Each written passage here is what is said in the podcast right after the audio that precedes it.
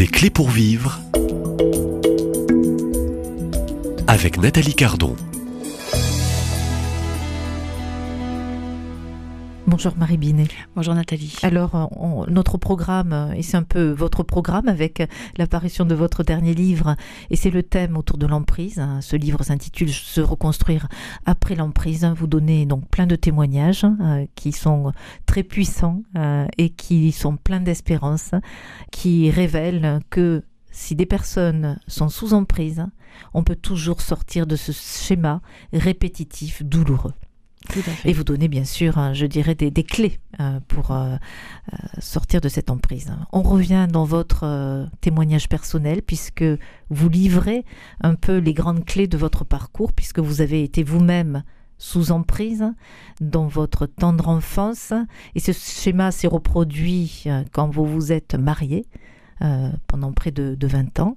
Pourquoi avoir voulu maintenir une relation avec un époux euh, pendant euh, près de 20 ans Alors première ré- réponse, parce que je l'aimais. Tout simplement. une, une réponse vraie, Voilà, euh, parce que, parce que je m'étais Donc il y engagée. avait de l'amour. Il y a de l'amour. Il y avait de que l'engagement et de la fidélité oui, pour vous. tout à fait. Ouais. Euh, une grande fidélité. Moi, j'ai une notion d'engagement qui me vient de mon éducation, qui était très forte. Donc j'avais dit oui, j'avais dit oui. Euh, donc ça, c'était important. Et ensuite, parce que bah, il y avait des enfants et qu'à un moment donné, je me sentais responsable euh, aussi, euh, certainement beaucoup trop responsable, mais de maintenir la cellule familiale coûte que coûte. Donc je me suis sacrifiée sur beaucoup de points, pas sur tous, parce que j'ai quand même fait ma formation de conseillère conjugale pendant ce temps-là. Et alors pour tout vous dire, c'est au moment où j'ai vraiment commencé ma formation de conseillère conjugale que là, tous les warnings se sont allumés en disant non mais en fait ça dysfonctionne complètement. Alors je le savais, mais là j'ai pu le reconnaître. Et il y a une différence entre savoir et reconnaître. On peut savoir quelque chose, euh, mais continuer avec. Quand on reconnaît, on ne peut plus passer à côté. Et donc on est obligé de réagir. Et donc là j'ai commencé à réagir et j'ai mon ex-mari qui me disait oh, mais tu changes trop, tu changes trop, tu changes trop. Et en fait je ne changeais pas. Je ne faisais que redevenir moi-même. Et donc je finissais par dire non à certaines choses. Je finissais par dire je ne suis pas d'accord, je ne peux pas aller là. Euh, Il y a des, des comportements que tu as qui ne me vont pas. Tous les mensonges, moi j'en pouvais plus en fait. Donc euh, et, finalement, euh, alors ça a contribué à ce que ses propres comportements euh, augmentent finalement. Mais euh, moi ça me permettait de plus en plus de me libérer. euh, jusqu'au moment où euh, j'ai demandé à ce qu'on fasse euh, un très grand changement euh, qui finalement euh, a- n'a pas été euh, complètement accepté par, par mon ex-mari.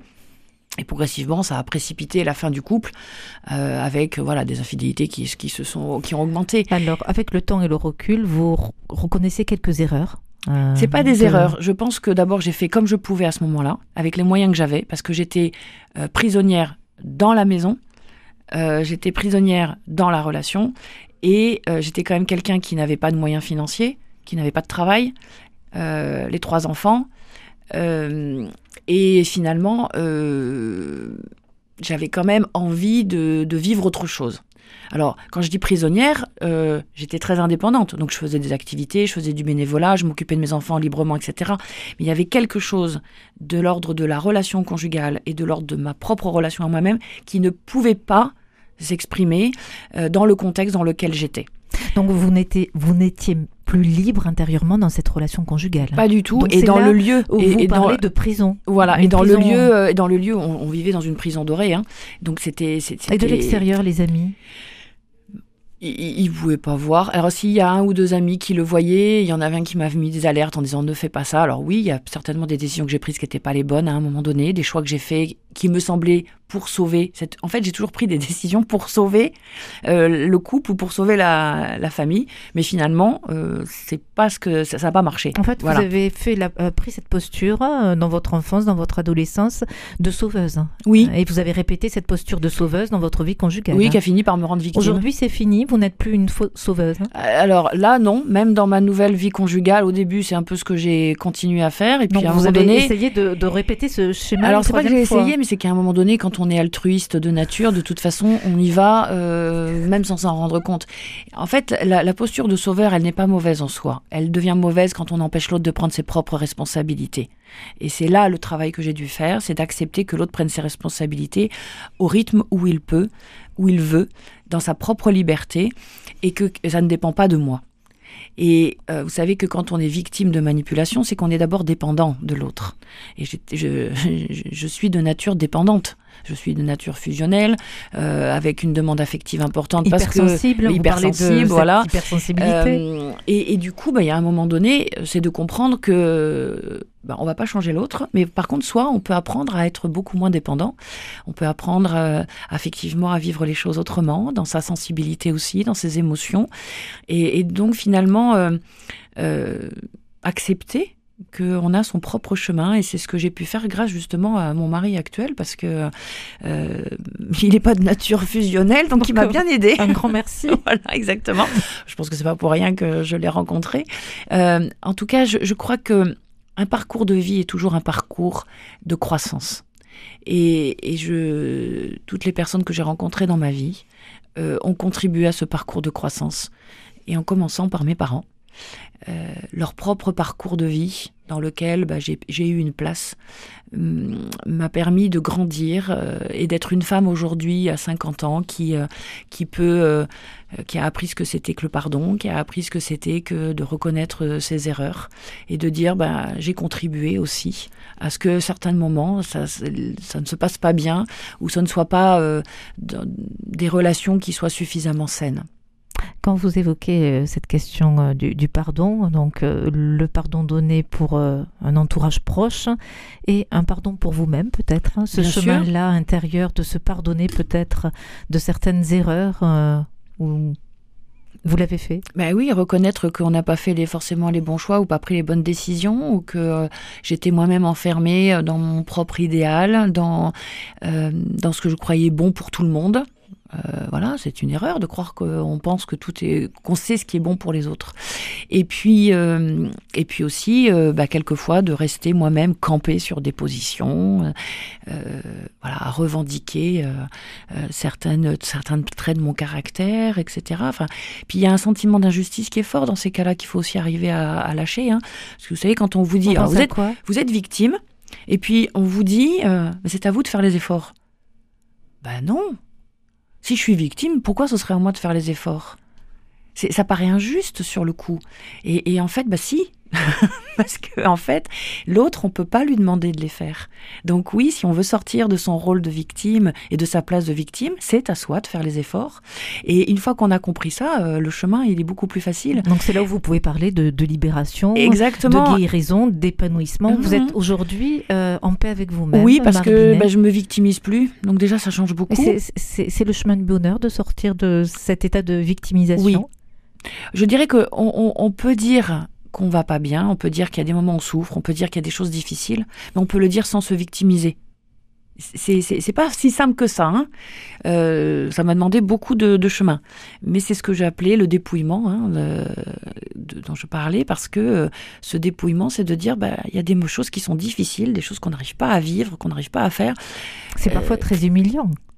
Il peut y avoir de l'humiliation, mais. De la honte alors la honte, hein, je l'ai vécu euh, au moment du divorce. Vous l'avez vécu. Là, euh, la procédure du divorce a été très compliquée. Elle a été très compliquée. Et puis vous savez, il je, je, y en a qui m'ont qui, m'ont pas épargné. J'ai entendu beaucoup de choses. Ça a été compliqué euh, de, d'entendre sur soi, sur la relation de couple, sur la vie de famille. Enfin, voilà, oui, il y a eu des humiliations et de la honte. Et en même temps, bah, prendre ce recul, c'est dire bah, bon bah voilà, les uns et les autres pensent ça. Il peut y avoir du jugement, très bien. Euh, Vous avez euh, eu du jugement ah, bah, sur votre personne? Bien sûr. Euh, et alors? Et vous l'avez traversé comment? En me mettant au pied de la croix.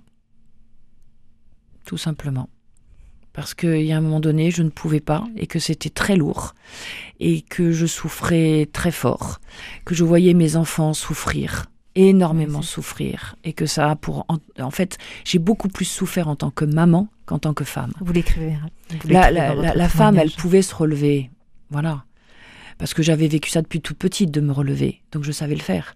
Mais alors mes enfants, Ça, ça a été la douleur la pire. Et je peux vous dire que j'ai compris ce qu'avait vécu Marie, et j'ai compris ce que euh, Siméon lui avait dit en disant un glaive traversera ton cœur. Et ça, ce glaive, je l'ai vécu. Et, et c'est dur. C'est un chemin de grande douleur. Euh, et puis à un moment donné, ben, pareil, on, a, on, laisse ça en disant ben ça je peux pas en fait, ça fait trop mal. Euh, Dieu a un plan pour chacun d'entre nous, donc euh, Dieu fais ce que tu peux avec mes enfants parce que là il y a un moment donné moi je je peux pas aller plus loin, je je, je vois bien que voilà c'est vraiment un chemin d'humilité et de dépouillement, de déposition aussi au pied de la croix. Oui.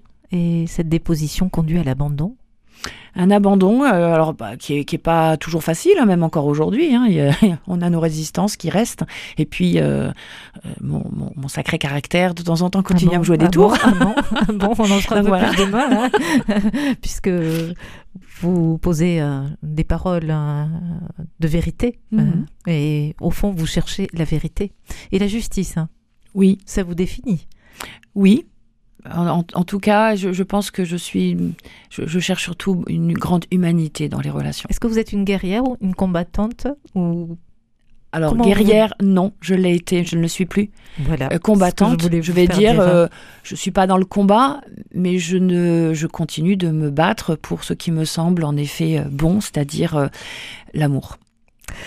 Marie Binet, euh, merci pour cette intervention euh, du jour. Euh, j'invite ceux et celles qui vous ont suivi aujourd'hui à, vous lire. voilà, avec ce dernier livre, Se reconstruire après l'emprise. Et quant à moi, je vous donne rendez-vous demain pour clôturer cette série des clés pour vivre et trouver les bonnes clés pour, au fond, et c'est la bonne nouvelle, sortir de l'emprise. C'est toujours possible. À demain.